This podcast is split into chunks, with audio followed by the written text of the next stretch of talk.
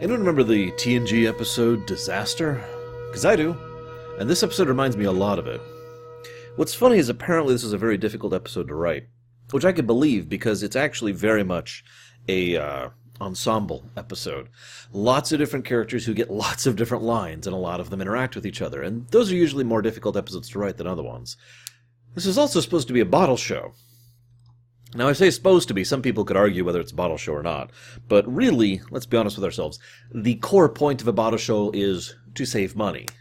To do something small scale with existing sets, existing characters, and existing items, and maybe a little money tossed here and there for the occasional simple effect like a force field or whatever. Uh, this episode has one major guest star, that's Dukat, um, arguably another one, since Garak himself isn't really a main character and therefore has to be paid for separate. Uh, multiple special effects, including the phaser, the guy who gets vaporized on screen, and the shield effect. And they have several sets, including what is effectively a new set, the ore processing area and the area surrounding that. So, not a bottle show. that being said, I do love the creative challenge basically the creative point is don't let them leave Deep Space Nine, but let them be in danger. And I do think they succeed at that. But I have to admit, this episode's not as good as I remember. And I think I know why, and we'll kind of get to that as we go. Uh, a couple little side notes. This is the first time that they mention Cousin Gaila, who is a Ferengi who will actually show up in future episodes. This is the first time he's name dropped. He owns a moon. Uh, second of all, this is the first episode where the writers attempted to make the beginnings of a romantic entanglement between Kira and Dukat. Now, I have to admit, the scene where Dukat is trying to posture at Kira and Garak notices and calls him on it instantly is actually genuinely amusing to me as basically everything between Dukat and Garak is actually pretty much gold. You'll notice that basically the only time Garak ever drops his mask and just is straight up completely overt, which is a very non-Garak thing to do, is when he's talking to Dukat. Garak, under normal circumstances, would never just say, okay, I see what you're doing and it's not going to work, you're an idiot. That's not his style, but he hates Dukat so much. He just has that, just he despises him that he's just he's like, no, it's not going to work. Stop. And Kira's just like, I'm sorry, what? Nana Visitor said that there was no way she believed her character could ever be romantically attracted, in either way, physically, mentally, or emotionally, to Dukat. And if I'm being so bold, I agree. Dukat is, at his best, a nuanced, complex, very interesting, and very well developed and acted character, up until season 7. And I do like a lot of what they do with him. I really do but I don't think I could ever see anything really happening between him and Kira, not on a romantic level. The best I could ever see is a grudging respect. That's as far as I think I would ever push that envelope. Because, well, to quote Kira herself in the future episode, even if he becomes a better person, which he doesn't, um, in her own words, a lot of people died for his personal character growth. Anywho, that being said, I also don't think Dukat is pure evil, mwahaha. Now, he is kind of portrayed like that in this episode. This is actually a deliberate intent by several uh, of the writers and one of the creators, Ira Stephen Behr. This is not the first time I have found myself disagreeing with Ira Stephen Behr on this show, and I know that sounds like sacrilege, but I'm just being honest. I don't think Dukat needs to be the bad guy. And as we will talk about significantly much later in the show, several of my problems with the direction of this show have to do with Dukat being the bad guy. And I don't mean being someone who is an antagonist, or being someone who is villainous, or being someone who has many layers of unpleasantness to him. All of those things are absolutely true. When I say the bad guy, that is a nice, binary, simplistic definition you know, Snidely Whiplash, or a cartoonish villain who's like, I will destroy the world. You know, no, no motivations, no purpose, no depth. Evil. And that's how Dukat was deliberately written to be in this episode. Yes, really. Because they didn't want him to be, seem like he was too friendly. Anyways.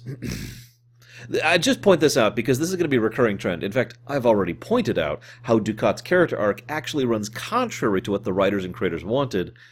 and I think that was for the best whenever he actually runs contrary to that. But I'm, I'm getting off topic. I'm getting off topic. So I'm looking at my notes here. Um, I want to comment on one other thing really quick, uh, side note wise, before we really get into this episode. I want to talk about music. I don't have a lot to say about this episode. I mean, there's some good scenes and there's some decent stuff here and there, but I don't have a lot to talk about.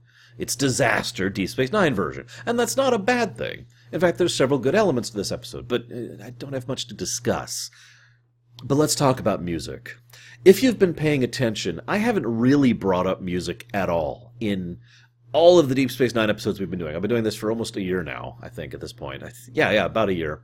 And um, I have not had one occasion to even mention the music. Now, in the back of my mind, I've been paying attention to the music, but only because I've been deliberately doing so. Because, well, because this is the Rick Berman era, when music is wallpaper paste that you're not supposed to notice, pay or pay too much attention to, or spend too much time on. I have a legitimate challenge for you guys. I want you to think of iconic music from Deep Space Nine. Now, remove the title theme. Okay? Can you, and I mean this with a legitimacy and sincerity, can you think of any specific song or music that just that just sings out to you that you could just listen to your head right now from Deep Space Nine in its entire run? I can't. I cannot think of one song that really is distinct or memorable in all of Deep Space Nine's run, other than the title theme, which is, of course, gorgeous and amazing. Now, I can think of several from TNG, right off the top of my head. Uh, the two predominant themes of Booby Trap come to mind immediately. Best of Both Worlds, of course. The music that was in Up the Long Ladder. I like the lower tones of. Um, oh, God, I can't, I can't think of the episode Episode of some uh, Measure of a Man. I can remember the flute music, right? Or how about the music that was in Q Who? I remember that one too. Like I can picture several distinct individual songs because of how memorable they were, because of how they're designed to be something that added to a scene and were a part of the scene. This is one of the things that I rail so much against when it comes to video game design. That too often music either isn't used properly, or isn't used at all as part of a scene, as another tool in the director and the editor's toolset in order to try and make and add and work with a scene. Now, doing no music at all can work, and has worked. I've pointed out many times in my career uh, instances where there's no music and it's awesome. But that's not what I mean. What I mean is making that music matter. And as much as I love Deep, Space Nine to death, I don't think it makes the music matter at all. This episode has several moments of very tense, very stark, very serious danger, and I, I, I can't even remember the music that was playing in it, even though I literally just watched the episode minutes ago, right before I hit record.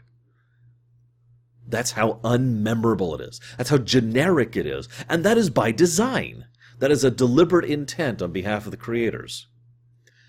And I hate it. I really legitimately feel that Deep Space Nine, if it had been given truly amazing effort and work into, into designing the music throughout the series, that it would have been even greater than it already is. I want it now. You might be wondering why I'm bringing this up now. I've been thinking about bringing this this point up a few times as we've been going through the show, but I wanted to give it some time and some listening to try and see if I was wrong, if I was just misremembering, because eh, we all have you know, things where we remember things wrong. My own opinion on certain things has changed over the years as I go back through things. So I thought, yeah, I'll give it some time. But this episode is where it really shined for me because this is actually kind of a terrifying episode in its own right, for the same reason Disaster was. It's one of the things I like about this episode. Uh, too often, we as the audience take for granted the level of tech they have as normal. If my electricity fails right now, oh well. I mean, it'll kind of suck, but my life won't be in danger. If I'm on a space station and the electricity goes out, I'm frickin' screwed, right? And I've always kind of had this understanding of that. I don't know where that comes from. It probably comes from my mother, if I'm being honest, and the science fiction books I used to read. But, you know, if something goes wrong of a significant nature in a spaceship or a space station, it's just so much more terrifying than just about any other setting because you rely on that technology to exist, to survive at all, to be able to breathe or move or talk or anything. And so the idea of being stuck in a room with, with they unable to open the doors as the, as the station is slowly self-destructing or, or shooting or whatever, that's terrifying. But I never felt that tension in this entire episode. And I and I really just noticed there's several scenes where it's like, okay, we have like five seconds to get out of this room before this gas kills us that's already pluming in. And I'm listening to the music in that scene and I'm just like, that's it? It's like generic horns. I think it's actually a Voyager song, but right? Sorry for ranting. Let's talk about the episode proper. Now, on the one hand, I do like the idea that there's still crap on the station they haven't fixed or repurposed yet, because that's logical. It makes sense with the series of sequence of events that they have given us. However, I also hate the fact that the station has blah blah blah blah. Why? Because it's just another aspect of the fact that Starfleet has refused to support this station. I want to remind you that a red shirt dies in this episode. And yes, I checked, actually rewound to double check. He's actually wearing a red uniform. Seriously, when the phaser appears in the replicator, it shoots someone and vaporizes him. That's a Starfleet personnel who is murdered. Uh, I guess murder is really in inaccurate. Who is brutally killed. There we go. Horrifically dead. You know, he's dead. He's dead. He's dead. He's dead. And that death happened because Starfleet wasn't properly supporting this entire adventure. Really. Now, what's funny is they will continue to not support this frickin' station until the beginning of season four despite the fact that the Dominion's right there. The only thing, the only thing that is debatably keeping the Dominion out is the threat of collapsing the wormhole. That's it. That is actually, I, I found out since that's one of the things the writers have deliberately written in is the whole, we will collapse the wormhole if you come through, so the Dominion decides to be a little more clandestine about it. Of course, people are still going through the wormhole as we learn, right? So, uh, anyways, that's another thing. How, how are they letting people still go through the wormhole? That's that's a good question. Isn't that incredibly dangerous with the Dominion threat? I mean, we know we're going to collapse it if, if things get bad, but should we not push them on this matter? Anyways. so they're still trying to fix the damn station. I actually wonder how long it would take to build a new space station. I, I legitimately don't know. I, I, mean, on how long it would take in real life, but this is Star Trek. They have ridiculous, they have industrial replicators, for God's sakes. They have vast manufacturing teams. We know they can build entire fleets of hundreds of ships within the space of about a decade. So that's saying something, right? I don't know. We'll we'll get to it. so this whole situation, the other thing that really weirded me out is I feel like I'm the only person who understands how terrifying the whole lack of control on a space station th- problem is. Because when things start to go bad, everyone's just like, Ugh. all right, let's just go to bridge. Could you get me out of here? They act like it's just, oh, whatever. It's a minor inconvenience. And funnily enough, excuse me, one of the reasons the situation gets so bad is because no one decides to take it, um, like, take it seriously immediately. Only two people, three actually, excuse me. Only three characters in the entire in the entire episode treat all of this as if it's serious from day one. Quark, Odo, and Garak. And now that I've said that out loud, that doesn't surprise me as much. But still, they're the only ones. Quark is like, I'm going to Odo's. Well, this is a safe place to stay. And Odo's already looking into trying to fix it. And Garak, you know, pretty much immediately starts moving his way to Ops in order to figure out what the hell's going on. So, um, yeah.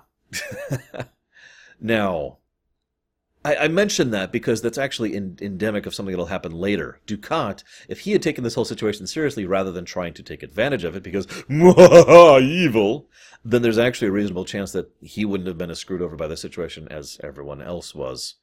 But instead, you know, he decided to be evil because he's evil, evil, evil, evil. And um, as a consequence, we have the problem that happened at the end of the episode. I'll admit that scene was funny. Dukat, you're an idiot. You're trying to escape. You are now dead. you know. So where's the Defiant in this episode? One of the things I bring up a lot in most other Star Trek shows is why don't they use the shuttles? Because for some reason the writers seem to just forget the shuttles exist, and the fact that shuttles have independent atmospheres and independent transporters. And those are very useful tools for solving a lot of problems. Um, so where's the Defiant in all this? Actually, bonus question: Where's the runabouts in all of this? Hmm. Now, obviously, they could write a way for that to be, you know, oh, we can't reach the runabout, or oh, we can't beam out, or whatever. But at the same time, they don't even mention the other ships the whole time. They're just stuck on the station. Now, I know, bottle show, but you get the problem, right? It, it kind of creates a logical disconnect when no one even mentions, try to raise the Defiant and, and get us beamed out of here. Oh, we can't communicate outside the. Just a throwaway line would have helped. Anyways, um, so then Garak goes to the ship. That's nice. Um, I do like his. I, I, do like the inclusion of Garak. I, I, do like a lot of the performances in this episode. In fact, I think one of the only reasons I like this episode at all is because of the performances. Because I find so many issues with the plot. Um, I do like the idea of destroying the life support controls in order to prevent the ship, from, the ship, the station from flooding, you know, gas into everything. That makes a degree of sense. Uh, and then they they go straight to self destruct. Question: Why? I know that sounds like a really strange thing, but I want you to rewind time a few years to when Terok Nor is active and functional and regularly receiving ships, Cardassian ships, uh, military ships, on a regular basis. It is a it is a major military outpost as an ore processing facility for Bajor. Okay. Why do they want to blow this thing up? Can anyone answer me that question? I'm legitimately curious if someone can come up with a good answer to that because, I mean, at the absolute worst, why not just shut everything down? Oh, this program has reached the final level of counter intrusion program, and just shut the station off. And the military Cardassian ships, which were probably out there in space, are like, oh, okay, and they could board or attack or wait or whatever they want to do, right? I mean, worst case scenario, all they have to do is wait until everyone on the station starves to death, and then they can just go back on board and take the station again. Remember, part of the whole reason this is a problem is because they don't want to build a new space station, so they're repurposing the Cardassian one. So you can't tell me that Cardassians, who have access to less resources than the Federation, are so keen on just destroying one of their stations. Now, I know what you're going to say. This is Dukat's program, not the Cardassians' program, and that's true. But I find myself raising my eyebrow at the idea that Dukat is just like, yeah, blow it up, whatever. Blow up my station, it's cool. Just a weird inclusion there. Anyways, so I have a note here that says Fear of the Dominion. It's been a recurring trend for several episodes that people have been acting differently and functioning differently because of fear of the Dominion. That's logical, it makes sense, it's very contiguous. This episode adds something so much worse to that and will never be mentioned again fear of the station they live on. This is the kind of thing that would be traumatizing, legitimately traumatizing. At no point in the episode do they show the ground level, which is another flaw of the episode, in my opinion. We never see the civilians. We never see the people with their dom, their their not domjet, their their uh, what's the frickin' lollipop thing, the Bajoran lollipop. We never see that guy. We never see the people with their, their stores or the Klingon restaurant or the people in their quarters. We never see the normal people's perspective on this. Because remember, everyone's getting these announcements. Everyone hears what's going on and everyone is getting locked in and everyone's hearing a countdown for the station being destroyed. That's terrifying. In case I'm not making my point clearly enough, try to picture someplace if you will where you feel safe and or comfortable not like a perfect harmony kind of thing but just someplace where you can uh, kind of rest your shoulders and relax a bit right now imagine you're there and all of a sudden you hear this blaring alarm and this horrible voice saying this place will be destroyed in 30 minutes right wouldn't that just really get to you? I can't believe anyone decided to stay on the station after that mess, especially given how close they came to nearly destroying everything.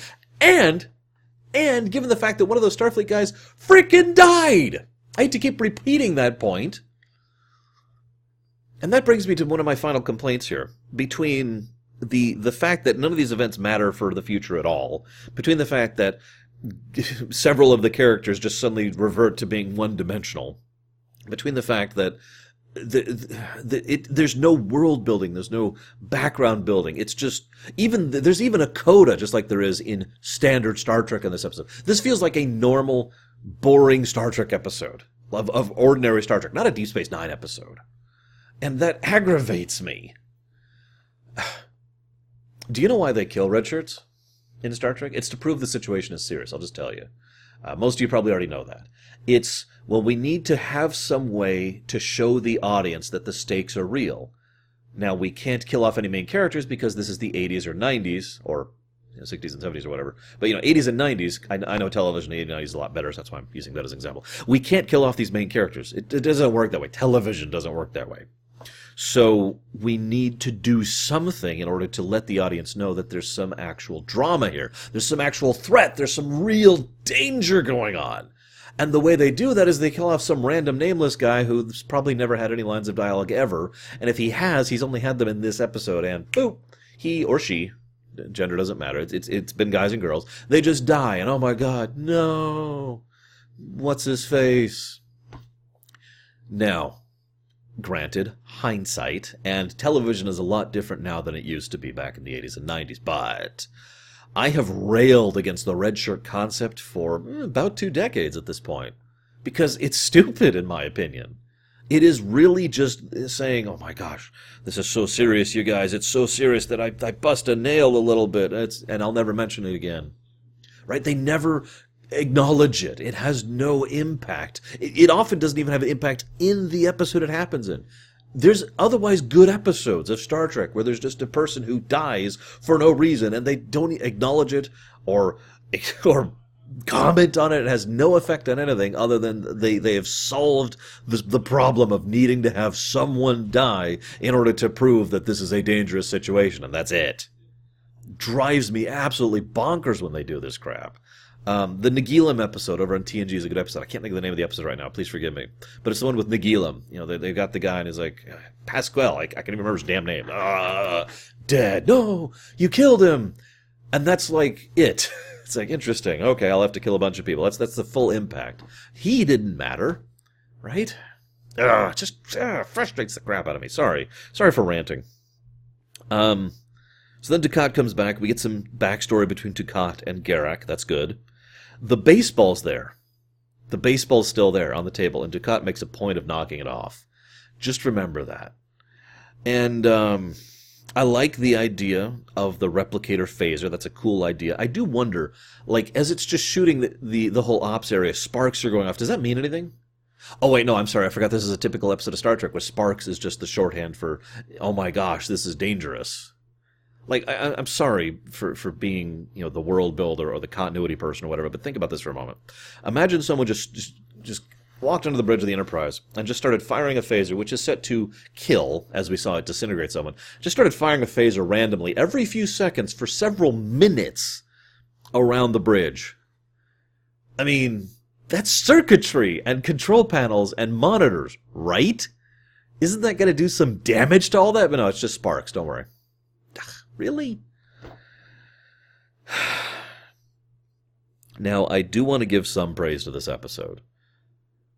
First of all, I do think some of the early Quark and Odo uh, interaction was actually pretty good. I hate the fact that it adds on a light, jokey, ha ha ha comedy moment between the two, but whatever. But I also want to give special praise to basically every scene that included Jake, O'Brien, and Sisko. Those were good scenes, legitimately good scenes. Most notably because every time they were in danger, they it was very low tech. There was no techno babble. There was no magic in the way around the problem. There was no none of the usual Star Trek crap and none of the usual fictional crap. It was just three people in a pro, in a dilemma, thinking their way around the dilemma with what they had at hand. And all of that was established beforehand. No, no sudden pull out of nowhere. They already had, they were in the ore processing area. So obviously they already knew about the ore. That was, that was established in advance. They make their way out through the tunnel that used to contain Magnus ore, so, or, you know, molten lore. So obviously that's not a problem right? Like all of the pieces there are well constructed, make sense, and are awesome. Sadly, I just don't have much to comment about it, which is the only regret I have.